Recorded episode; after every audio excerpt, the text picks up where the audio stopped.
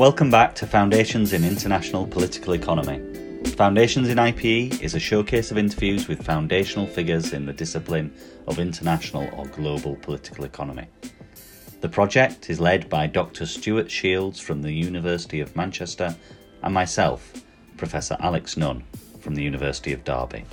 You can find out more by visiting our website www.ipefoundations.org.uk where there are videos of the interviews and more information about the project.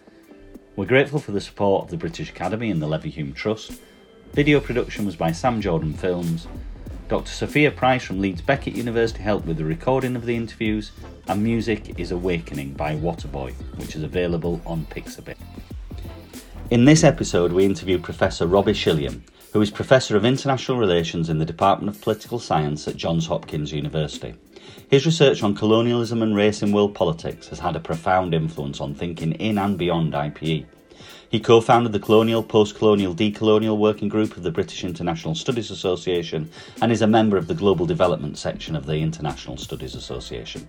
He co edits a book series for Rowman and Littlefield and uh, is editor in chief of the new journal International Politics Reviews. His current research is focused on a rereading of classical political economy through its intimate relationship to Atlantic slavery, retrieving Ethiopianism as a critical orientation towards global order, and South South anti colonial connections between peoples of the African diaspora and indigenous movements. He's written and edited numerous articles and books, including Race and the Undeserving Poor and the Black Pacific Anti Colonial Struggles and Oceanic Connections. We interviewed Robbie in June 2020? Well, I mean, there's two things about IPE, right? I mean, the, the first one is I would say that IPE is is kind of well tasked to inquire into the um, colonial induced and um, racialized accumulation of capital, right? Um, and that that to me is what IPE um, is best tasked to do, and also it actually is is, is consonant with its intellectual history actually. Um, but at the same time, um, IPE rarely does that. Um, so I would rarely consider myself to be, you know, part of IPE if that makes sense. Yeah.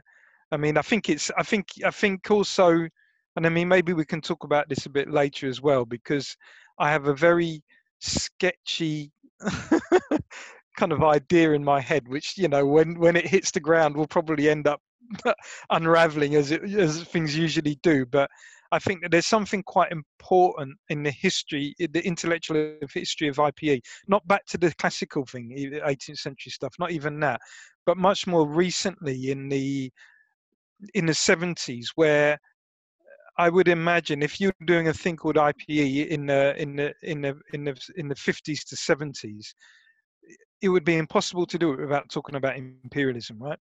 Neo-imperialism, all that kind of stuff, and that with the with the so-called neoliberal turn, there's something that happens in the field, and I think, and it would be interesting to track the degree to which you know, Western IPE was influenced by Maoism, even, right? which is another topic. But basically, I have a sense that there's something about the neoliberal turn which basically puts an end to the idea that one would have to look to the third world for the salvation of, of the first world, which is what a lot of the, you know, the European Maoists were all about, right? And that uh, it recenters a very particular image of the Western world and a very particular um, set of mechanisms and institutions which are all about financialization right? And that financialization and neoliberalism then become the centerpiece the center ground for ipe right? And that kind of almost like re-westernizes ipe and then imperialism neo-imperial colonial legacies which of course is where all the you know the debt crisis actually gets experimented on and played out becomes subsidiary to a kind of re-westernized center of the world style narrative. You know, where does financialization happen? This is where these are the actors, blah blah blah. Do you know what I mean? And in that move, there's something important where where race, colonialism, neo imperialism, the globality of IP actually becomes attenuated, right? And I think right now, at least since 2016, but but but obviously always before as well. There's there's a that that recentering in the West in epistemic terms as much as empirical terms is, is now starting to unravel as well, right? So I think there's something to do with the intellectual history of IPE, where which makes me think sometimes that I'm part of IPE, and then other times I'm I'm just just not. You yeah, sure, sure. I mean, and given given that comment, what motivated you in the first place to because you because you have explicitly engaged with IP communities. So, what what motivated that? Given your kind of awkwardness or or discomfort with it, really. Hmm. Well, I mean, I guess it's where it's you know academically or not academically, right? So like. You know, I went to university kind of late, so I went in my late twenties, basically. Um, and before that, I did a, a number of things. Um, but I used to be in sound systems and stuff. So a lot of the the, the, the terms and the substance of what we could IPE um, is, you know, that's that's really articulated in a lot of reggae and also a bit of hip hop as well, right? So that, you know, if you're talking about uh, at a deeper level, that's kind of, you know, my introduction to IPE. Academically, I went to University of Sussex um, and I did a degree in IR and, and development studies. So I had a kind of combination of, you know, development studies uh, when I was there was was still in, you know, bathed in the illumination of a, a set of post-colonial scholars, mainly literature people like Homi Bhabha had been there. You know, he he wasn't there when I was there, but there was still the kind of afterglow of it, right?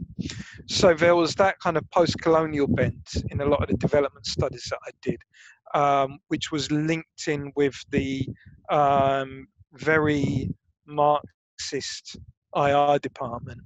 Um, um, so you, you know, I was taught by people like Julian uh, Saurin, Joe, uh, Justin Rosenberg, um, John McLean, old kind of critical theorists, uh, Beate who does, you know, famous for a liberal internationalist stuff.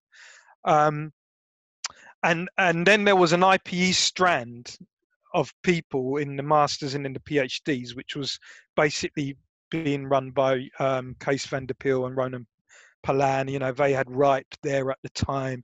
So I had colleagues like doing my PhD, like John and Montgomery, who were, you know, proper IPE, IPE, you know what I mean? And then I was kind of like on the side of that, the more kind of woolly, uh, you know, a lot more kind of intellectual history, political theory, you know, that kind of stuff, right?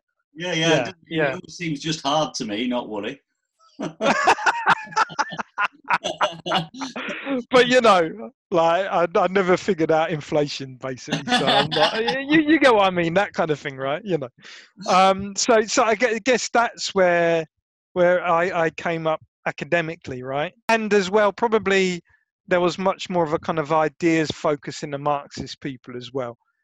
You know, out, outside of the more strictly IPE people, you know, there, it was a lot more Gramsci, right? Uh, um, a lot more kind of Trotsky, so ideas, you know, broader and bigger ideas about development, you know, what, what development means, all that kind of stuff.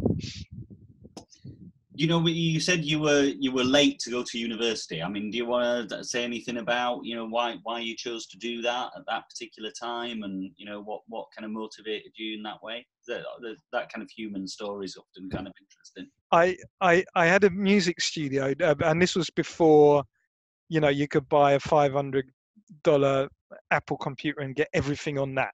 So like you know, to get a good music studio would cost you about fifty grand, right?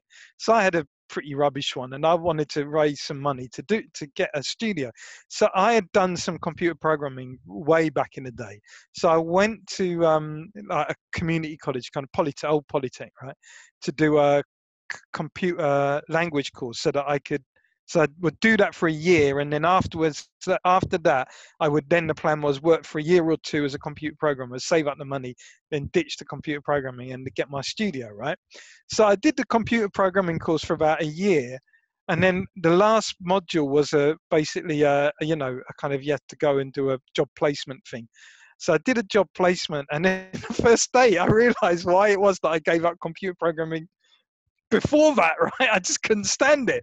So I ditched it. Uh, but then I'd always wanted to go to university because I, I remember buying my first academic book the day after I dropped out of school. So then I thought, well, I'm kind of now in the classroom, so I do. Let me let me try and do a degree, right? So uh, they called it access courses back then, like a substitute for A level. I don't if they still do it, right? So then I looked, so I did that, and then I looked at the brochures, and then there was like I was going to do history, and then University of Sussex because I was lazy and it was my hometown. Do you know what I mean? Like it was Brighton. So I um, saw a picture for of the General Assembly in the UN. You know, they reeled me in, man. They reeled me in. I thought ah, I'd be, I could be a diplomat. So then, of course, after a year, I realised that no, if you want to be a diplomat, you've got to go to Oxford, and and you and you you've got to have you know it's a caste system, man. You know, like you've got to actually belong to certain families, right? And then learn Greek. Edit that out so we can sell our degrees still. exactly right. So you know, anyway, I fell for it, and then I thought, well, I kind of like reading and writing and talking, so I'll just stay around so there was nothing. It was all very prosaic, Alex. It wasn't. There was no master plan, man. What do you think of? So you have engaged with IPE. So what what do hmm. you think of as your contribution to IPE? You know, I, I, I've been chipping away at trying to reevaluate and reinterpret the classical tradition, and to say that if you think about the classical tradition, um, especially and mainly the the late 18th century, the Scots, um, and and then bleeding into Marx, right? Um, if you situate them vis-a-vis the whole colonial enterprise, and especially um, slavery and the abolition movement, you get a very different sense of the basis from which classical political economy proceeds. Um, and that is almost counterintuitive. Um, that, for example, um, the big thing that taxed a lot of the classical political economists and is there even in Engels and Marx is um, not necessarily about the wage contract, not about all the kind of the so-called modern things that we think capitalism um, it, it, you know brings into the world, but is much more about things to do with servitude, service, patriarchy, um, and the limits of, of, of freedom, right? And it's much less about contract, individual rights, um, anomie, you know, disembedded individuals circulating around the market system. Um, and that to me has a bearing on the present to the extent that um, while I would not want to say that capitalism didn't foster anything unique into the world, um, the narratives we have, which um, basically conflate that so-called uniqueness with the actual, you know, world order, are, are extremely dangerous. You know the the fact that uh, servitude is the prevailing condition of labor all around the world you know gives us pause right to think about what what what we think is unique about capital and and whether we're actually missing the whole history and politics of it if we think about it like that you know i have a particular idea that there's a, a certain hegelian strand in marxism which lays the capital relation as something very abstract and distinct and and and that there are other elements in Marx which kind of compete against that and that we miss those other elements right? So if we looked at today um you, you know if you think about dispossession you think about more oppression and exploitation in the in the you know in the technical sense of the term for, for labor then then you know it behoves us to actually rethink the classical tradition to see why it is that our um, analytical frameworks can explain some stuff but can actually entirely miss or make derivative the real the real politics and the lived experience of, of, of, of capital for most people around the world that of course is not something new. I mean you know from from lenin onwards that's been a, a, a, live area of debate and controversy in ipe but i think we can push it deeper as well. But, but what is kind of new to what what you you've done is to very clearly articulate the way in which race categorizations separation and segregation and uh, and slavery and so on and coloniality are not just kind of historical things, but are foundational to the structure of the international political economy as a as a kind of a material thing or an ideational thing to study. Yeah, yeah, and I mean, like, uh, and and you know, there's a whole load of ideological and um, intellectual stakes at play and political stakes at play in this thing. You know, race and class and all that, and and these kind of things need to be debated very carefully, right? Uh, you know what I mean? With with some kind of good faith, right? Um, um, but for me, what I find astounding is the way in which actually race is classification, right? And and I understand that there are particular technical concepts of class which do particular kind of analytical work, and I don't want to dismiss those or waylay those. But if we're talking about the generation of a concept um, historically and the work that it does historically, then for me, class is about classification, which is actually about race, right? And and um, it's impossible to understand the division of labour without understanding it as classification and race. Class race as being a thing which classifies, and of course, race is is not what we think of it to be in terms of just um, racism um, you know, in the book I did recently, I, I was trying to show that um, um, poor peoples in England, even even in southern England, you know, are are are, are classified according to, to, to racial racialized categories, which give which give them more or less welfare, more or less rights, more you, you, see what i mean? So um classification to me is really, really important. Um, and you can't classify without doing race. And I think that's a fundamental thing that we have to really think about. Without, without, you know, while acknowledging that there's a particular particular techno, te, te, um, technical um, proclivity to the class as it is in the literature, which does particular analytical work. And I don't want to waylay that, right? But I just want to work at a deeper kind of level, basically.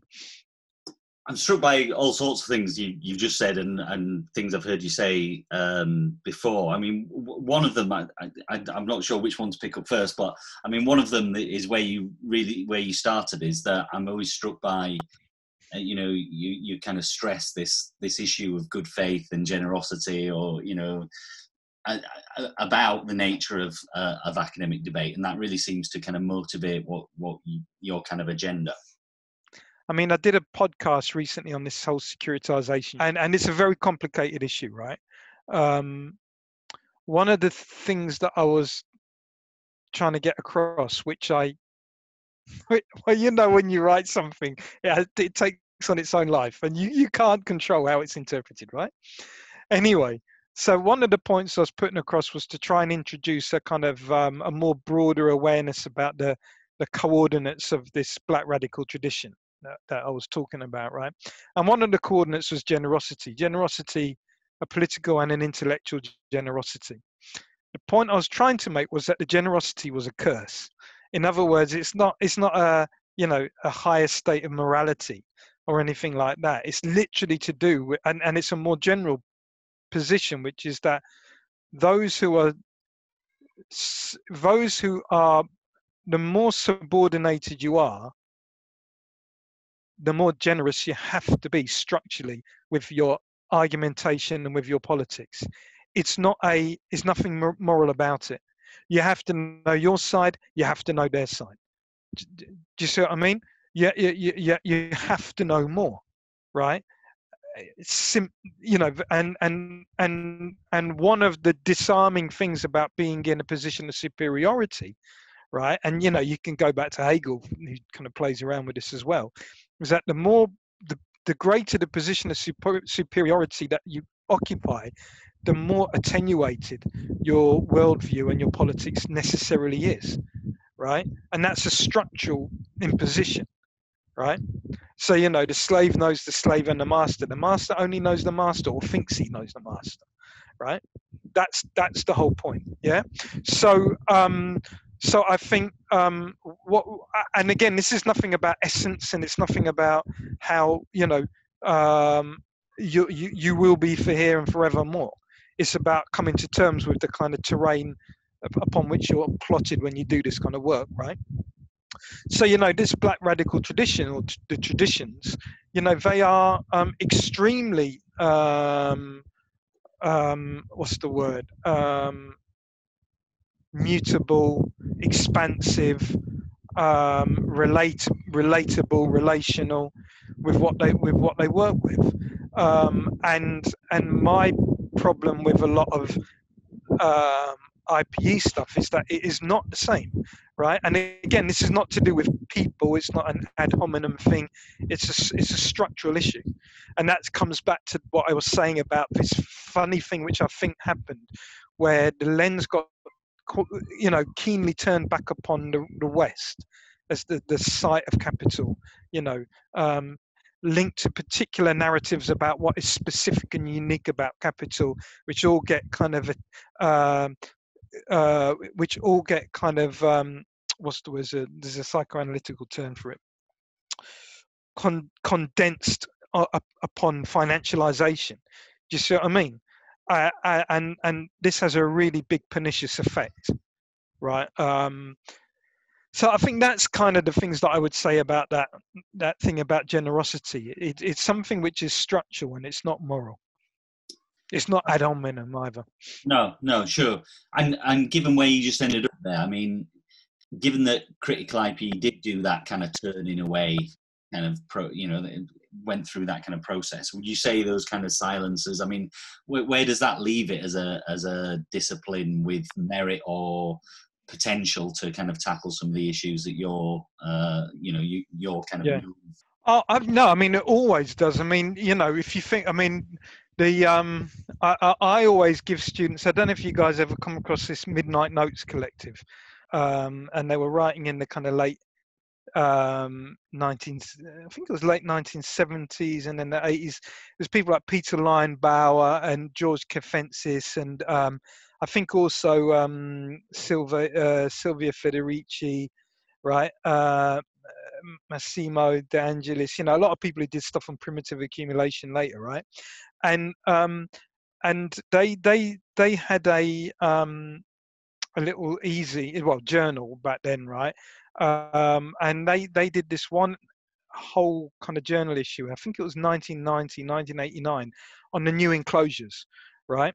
And yeah, and and you know, it's very clear where were the new enclosures happening? They were happening on the African continent. They're happening in the so-called third world, right? So everything that becomes wrapped up in financialization, you know what I mean? You have people, you have political economists actually keeping a global optic on this, linking it to the legacies of imperialism, colonialism, race, all that kind of stuff. And and and you know, my my colleague John Narayan at King's College has shown how even people like Huey Newton and and you know uh, uh, the Panthers were invested in this in a, in a political economy of, of of empire, right? So there are always these these parts of the tradition which are retrievable and which you can bring back and remix into the present, right?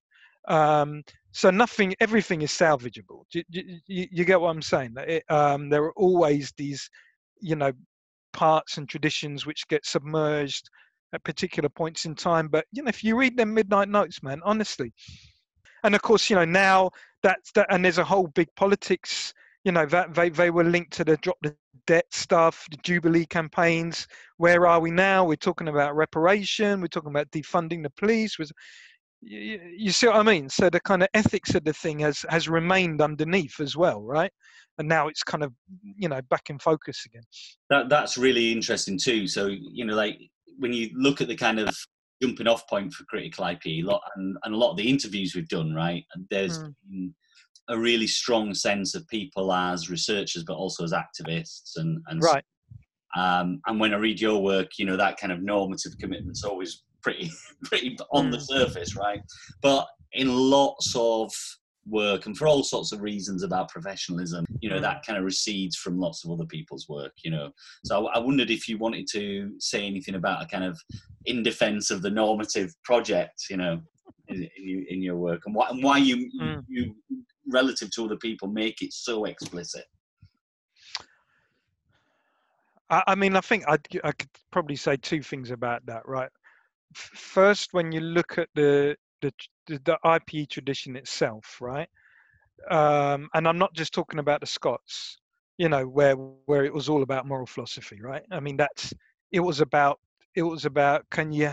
I mean, Adam Smith is all about can virtue um, can can virtue survive in, in in commercial society? I mean, I mean, in a word, that's Smith, right?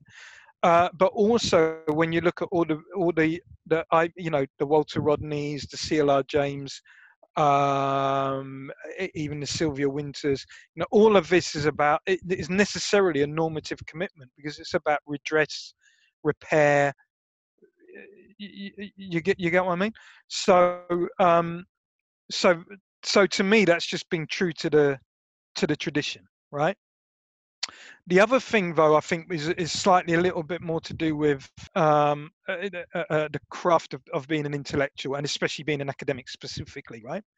Which is that there are there are you know what I've come to realize is there are there are certain fora which require certain registers of argumentation, right? And uh, uh, and so journal articles are quite um, unforgiving in the, the especially now with the professionalization of, of academia. They're quite unforgiving in terms of what kind of languages you can use, what registers you can use.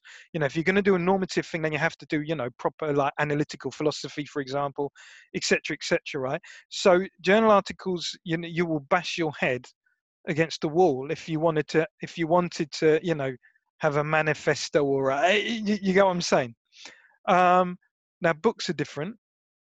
Book chapters are different. Blogs, interviews, reports, all and crucially, all the unwritten, right, and unreported work that you might do, not even in academia, right? So there are a whole set of registers where you know where academics or uh, intellectuals who are craftspeople who work in academia they can avail themselves of. And the normative there is distributed in different ways across all those different registers. Do you see what I mean? So, in actual fact, you know, I can imagine some people who you would never think are normative in their journal articles, but they might be doing all this work behind the scenes, which is entirely normative, and that and that's where they do it, right? So, I, I think you know one of the my pet kind of peeves is when people go, "Ah, oh, but we as academics," is like there is no we as academics right? And half the time that well you know we is an excuse not to not to be more creative and to do other things although i know people have time constraints don't get me wrong right? But but i'm just saying you know if the human condition is one of multi multilingualism i mean that's that's not just empirically the case. Most people speak more than one language unless unless english is your first language. That's the big exception right? But but aside from that you know humanity is is programmed to to be multilingual and multilingual meaning even in the same language different registers of communication right? We do it when we do lectures or when we do seminars right? We do we we we, we do different registers. So there's no reason why academics can't work on different registers to better distribute the normative commitments one of the things about your normative register that is a bit is is different though st- still is the kind of uh, a reference to spirituality or um, deeper ways of thinking and so on. Is there anything you'd like to say about that, those kind of choices and so on? Yeah, I mean, I think there's so I think there's a whole set of things there, right? There's one there's there's one level where you can take it to kind of Marshall Sahlins direction, which is to say that you know political economy is a cosmology, uh, right? You know, um, and ideas about abundance, ideas about scarcity are deeply theological, right? Um, and and I think that's right, and I think that's important to work with. Um, another way to to to look at it is to think about the the ways in which what I would call colonial sci- science sets up a set of analytical segregations which which um, are are constitutive of doing violence to, to people and places in the world, right? And those categorical se- segregations, you know, we we we work through a lot of them in IPE. Things like nature versus society, right? The individual versus community, right? Uh, e- even the um, economy versus versus society, right? Um, but there are much deeper um, segregations which happen, which which then rule out or or or make certain peoples and and traditions and practices um, either hieroglyphs which can't be translated or as just uh, unusable, unusable, right? So you know it's very difficult not to see IPE ensconced within this big segregation which happens in the mid to late 18th and 19th century, which segregates um, two things and makes it the, the spiritual and the profane, right? Um, and and or or I could put it a bit more accurately, makes it the natural and the supernatural, right? Now now the supernatural is a stupid idea. Eh, I mean, even on in, in and of itself, it's utterly contradictory. You know, if everything is nature and there's something super to nature, that doesn't make sense, right? But then you can dismiss these things as supernatural, right? So you know, some work I did recently on on on voodoo and Haitian revolution is all about that. It's all supernatural, right? So what we can do is we can explain it profanely, you know, labor, land, you know, exploitation, capital accumulation, which is all important, right? But we can't explain the revolution in terms in which the people themselves proceeded with it because that's supernatural. Now, when you actually look at a lot of um, um, the traditions of thought and practice which people were involved in in a lot of these in a lot of these rebellions and revolutions, um, it's actually extremely um, political economy, right? But the point is, is that the, the the the segregation between the supernatural and the natural does not exist right? So that might be difficult for us to get our heads around because then we'll say, oh, so what I'll do is I'll parse it all through what I know as the natural. But no, that's actually not the case, right? You see what I mean? There's a reason why, for example, most of the insurrections against the plantation economy did not start on the plantation. They started in the hills and in the woods. You see what I'm saying? That would be equivalent to saying, and of course, this is what happens now, that insurrections against capital don't start in the factories or the workplace. They start in the neighborhoods, in the homes, on the streets. You see what I'm saying, right? So, so those to me, that to me is the stakes at play in these kind of distinctions. Now, um, I'm not. Um, it's nothing to do about belief or conversion, right? It, it's to do with what kind of thinking is adequate to the task and can be adequate to a political task as well, right? So, right. Yeah, yeah. The moral thing you were saying about the kind of generosity and all that, and and the kind of deep relation that's in the the Black Pacific book. Mm. Uh, I mean, I, I was struck by that as a as a as a kind of idea. I mean, I, I suppose it's the normative point about what what work does that deep relation do in a in a kind of a normative uh, sense. What it does is it it raises the possibility that um, if there is if power imposes right um the response to that to that imposition is not owed to the power in other words there is a particular way of understanding dialectics which is very colonial, right? So one could say, for example, um, um, slavery was imposed, right? Um, but French also talked about liberty, equality, fraternity. Um, so then the response owed to the imposition, because then you know the, the the the Haitian Revolution, for example, you know, it was following what the French did. So you know, the Haitians were more were better at being French than the French. And there's a certain bit of that in C.L.R. James, the very title of the book, Black Jacobins, you know, which he later kind of thinks again about. But you know, black is the adjective which just uh, which just modifies the noun, which is French, right? Um, but I think uh, uh with I mean, we could go into much more depth about the kind of cosmology and philosophy about things like deep relations. But the point is, is that there is always a a um, a, a, a, a weaving of the uh, kind of skein of the universe, which is never broken, but is um, gathered up and rearranged by power, right? But it's never broken, and so the response to power is not owed simply to that clustering up, gathering, tensing, all that kind of stuff. But but the response is, was already there, right?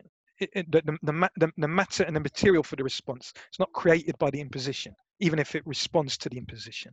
You see what I'm saying? Now that that kind of might sound quite, you know, like hippie, right? But it has immense importance in terms of how we think about, you know, why do people take the shit that they take?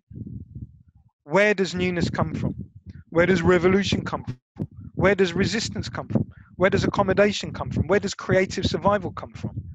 Why is it that it's not how we think it is?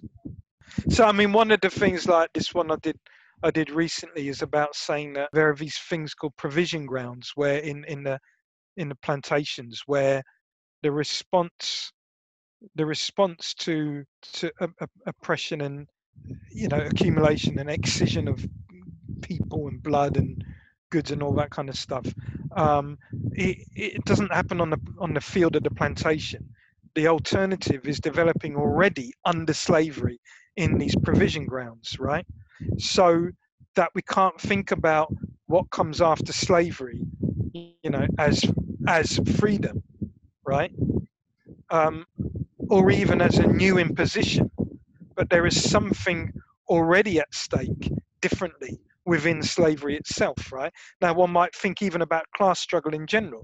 You can think about, like, you know, on my dad's side, my granddad, you know, they were colliery miners from Coalville, right? They, um, you know, they had their brass bands. You, you get what I'm saying? They had their, their certain traditions, which on the one hand you could see is very reformist, very paternalistic, very accommodationist. But on the other hand, we're all about actually um, building a slightly different sense of community. Yeah. To, to that which would have to that which was being offered to them to do work which killed you. Yeah. Now, when the mines get shut down, you know, it, it, to my mind, it, it's not actually the shutting downs of the mine which is the first crime the biggest crime. The biggest crime is the evisceration of those those built up um, matter of community, yeah. which has taken so long to try and to try and get back. Do you see what I mean? Now, if you had a particular understanding of power and imposition, right, you would think you would miss that entirely. So, what what what is your current what what's your, your current next project, and what what what are you working on now? It's going to be something to do with um, um, blackness and bio, bio, bio. You, know, from from the, the Greek for life, right? Um, and it's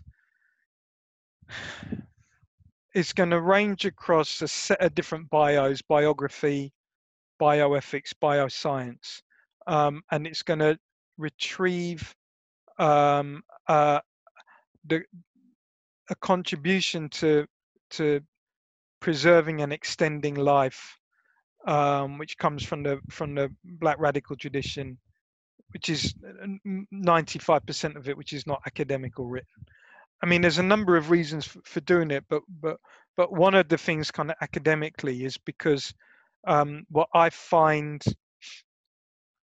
disturbing is that um, but not unsurprising and again it's a structural thing it's not an, it's not it's not a kind of individualized or moral thing but that academia tends to capitalize on on on black death um, and it tends to capitalize on it even when it's critiquing it. Um, and there is very little in academia which is about black life right? Um, and the more you look at it the more you see that. Um, certain traditions and you know coming out of black thought become capitalized and mainstreamed in the academy faster than others and more generically than others. And those those things which that happens to are almost always predicated upon death right? Which is not to say that it's not important to theorize death right? You know what i'm saying? That that's absolutely not the case. But those parts are extricated from the rest of the the rest of the kind of universe of it right? But basically they come to represent everything and then everybody has a currency in them.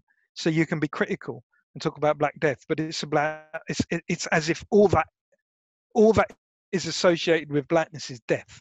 You yeah. see what i'm saying? So uh, you know i'm coming out of you know rastafari uh, uh, tradition which is about life. Life even in the face of death. Yeah. Right?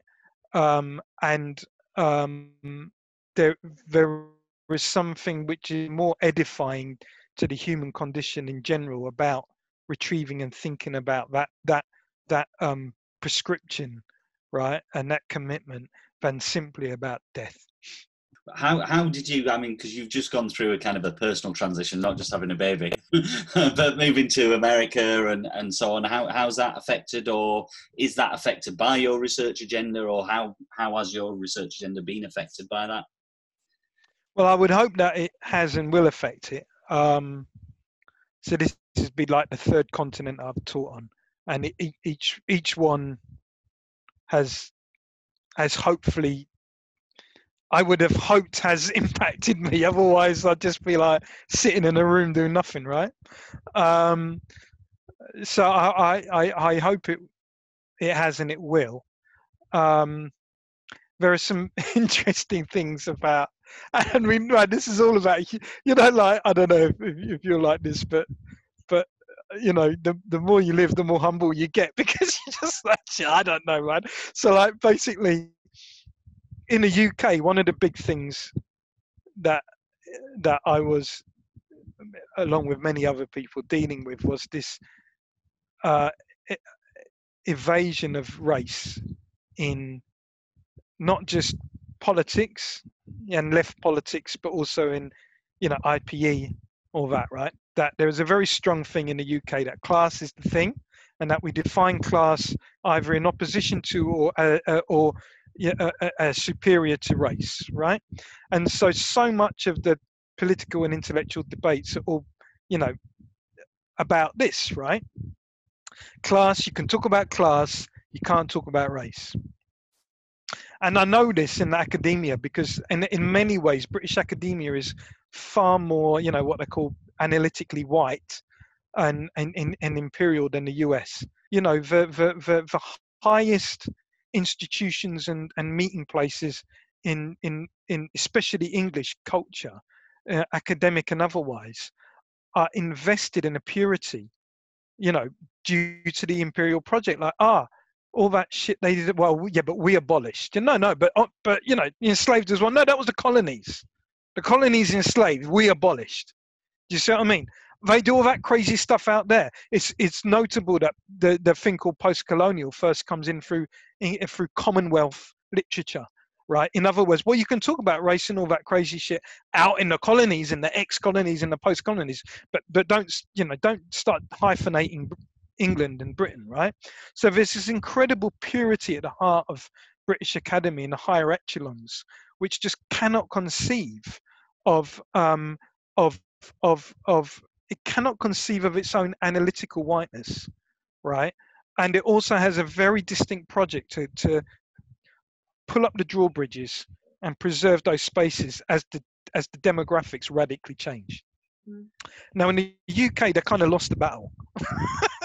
you know what I mean? And even the reactions that you have at the moment in the present administration, you know, they are all rear guards.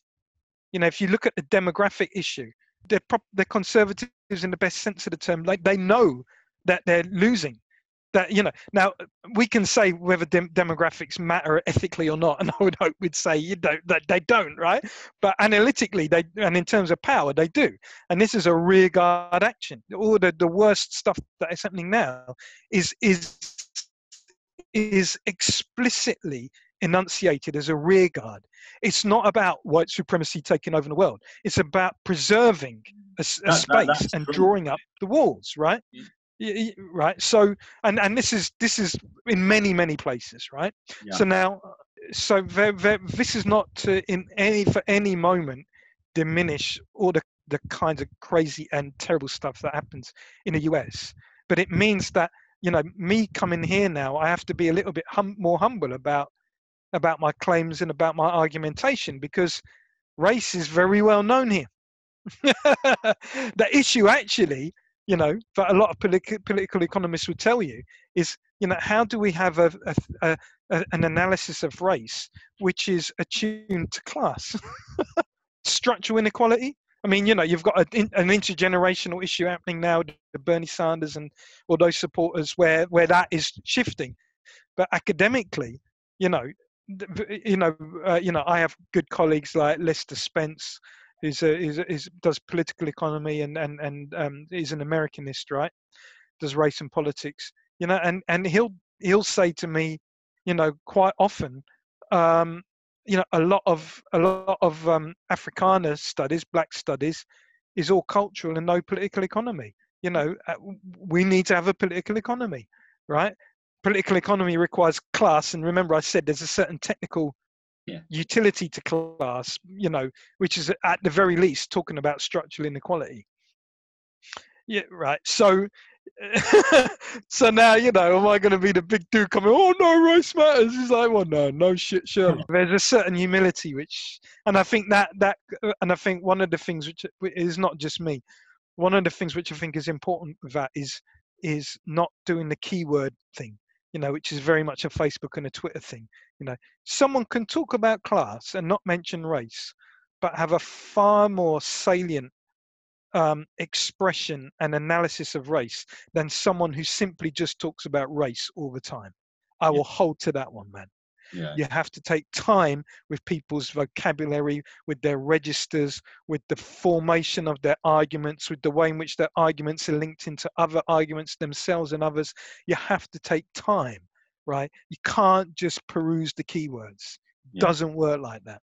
Same with gender, by the way. So uh, I'm neatly on then. So I mean, who who are you reading now? Who's influencing you and and the way you think now? I don't really work like that. I I um I kind of I kind of pursue problems and then I gather works which are dealing with those problems.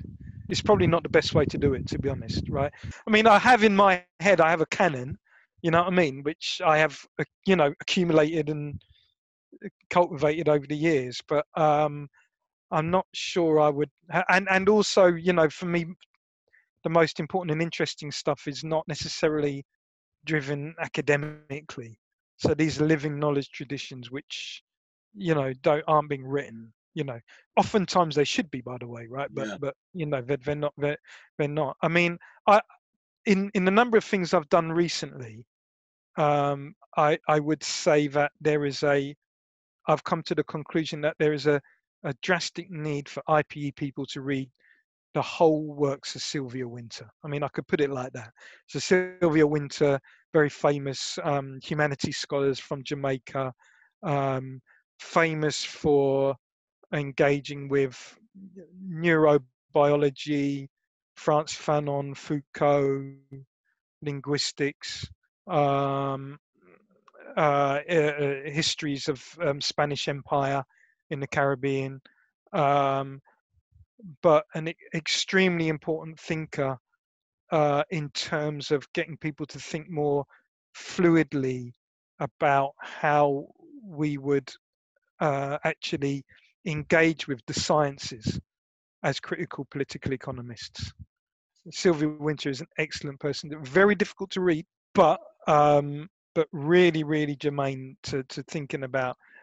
You know, we do need to, to read the sciences actually, um, and there are ways in which we can do that, which actually uh, in, enhance and solidify our kind of critical traditions rather than short circuit them. And, and Sylvia Wynter is an excellent body of work to, to do that through.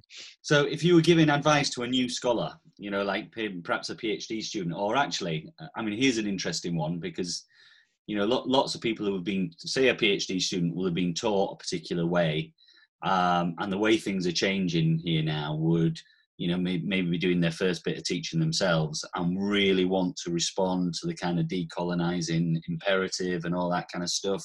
You know what mm. sort of advice would you give someone like that? Spend some time to figure out your commitments. What is it that you're committed to right? And there's always a politics to that. It doesn't mean to say that the politics is you know uh, enacted or direct you know that you you know you, you go on marches or anything like that. I don't that i don't know about that. But you know there is there, there is a politics to commitment right and figure out what you're committed to. Um, and and and um, and and be be driven by that. Um, i think that's very important because um, one can even imagine you know there's a certain you know, the, the professionalization of academia you, one needs to know the tools, and I think we're not doing service to to PhD and early career scholars if we're not teaching them the tools to use, right? However, the intellectual project and the commitments itself can't be can't come out of the professionalization, right? They have to come out of a much broader kind of sense about what your what your life's worth is, right? Um, so so to be driven to be to be driven by that, which over time will always will always show, right? Um, and to resist go, going against quick and easy trends. If everybody in February thought I'm going to make a career out of coronavirus, now it's all Black Lives Matter. What's it going to be next? You know, huge financial meltdown, blah blah. I mean, you, you get what I'm saying, right? So commitments are, are long-standing and they endure, right? Um, the second thing I think is is is what we were talking about, which is humility, and um, I struggle with that, and and the the um, part of the professionalization of the academy has been in some ways, and I think this is far more true in the US, but it's also true true to lesser extent in the UK and other places, is to maybe not France, is to um, is to substitute um, the um, you know what Gramsci might have called the organic intellectual with the academic, right? so the academics become the, the the the spokespeople, you know, of movements of politics in general, right? That's very dangerous. It's very very dangerous, and yet there is a systematic professional imperative for us, or, or you know, um, dull Im- impulse for us to actually be those people right? That means that we can no longer be be humble and, and we only learn with humility. So i say this as a self-critique. You know i've i've constantly struggled with trying to do that right? That i i there was um i remember one time we had um when I was in New Zealand, we, we, we hosted the Oceanic Conference of International Studies in 2010, and we had Ann Tickner as one of our big kind of um, um, keynotes, right? And Ann um, you know, Ann was already kind of, I think she was em- em- emeritus then or close to it. You know, you know what I mean. Um, but she was already made her name entirely. You know, the most, if not one of the most famous feminist international relations. Right. She had rarely done anything on race and colonialism in her whole career. She did a whole keynote on on race and colonialism and gender. And I could have sat there and kind of thought, yeah, okay, you didn't know that. I could have done my ego thing right? And been like, oh, you know, well, yeah, it's a little bit of a naive way of thinking. Of, no, do you know what I mean? What a blessing that was to have someone of her standing come up and and say, I missed this. You know, I've been reading it. Here's here's what I think about it. dude. I could only aspire to that, right? And and and I think that you know academics of all kind of levels, you know, we we we really want to try and program in that humility, even if it's against the imperatives, because that's the only way in which you come across literatures, you know, thoughts, people's traditions. It's the only way in which you suddenly find yourself to be extremely naive. And I thought this was so new. you know I mean? uh, okay, it's not. yeah. Yeah. Do you know what I mean? And I, and I, but but that's how the best work and the most enduring work is done. Thanks for listening to Foundations in International Political Economy. We hope you'll check in with us again soon. You can subscribe to the podcast series on Apple Podcasts, on Google Podcasts, or on Spotify. Or just go to the website www.ipefoundations.org.uk to find out more.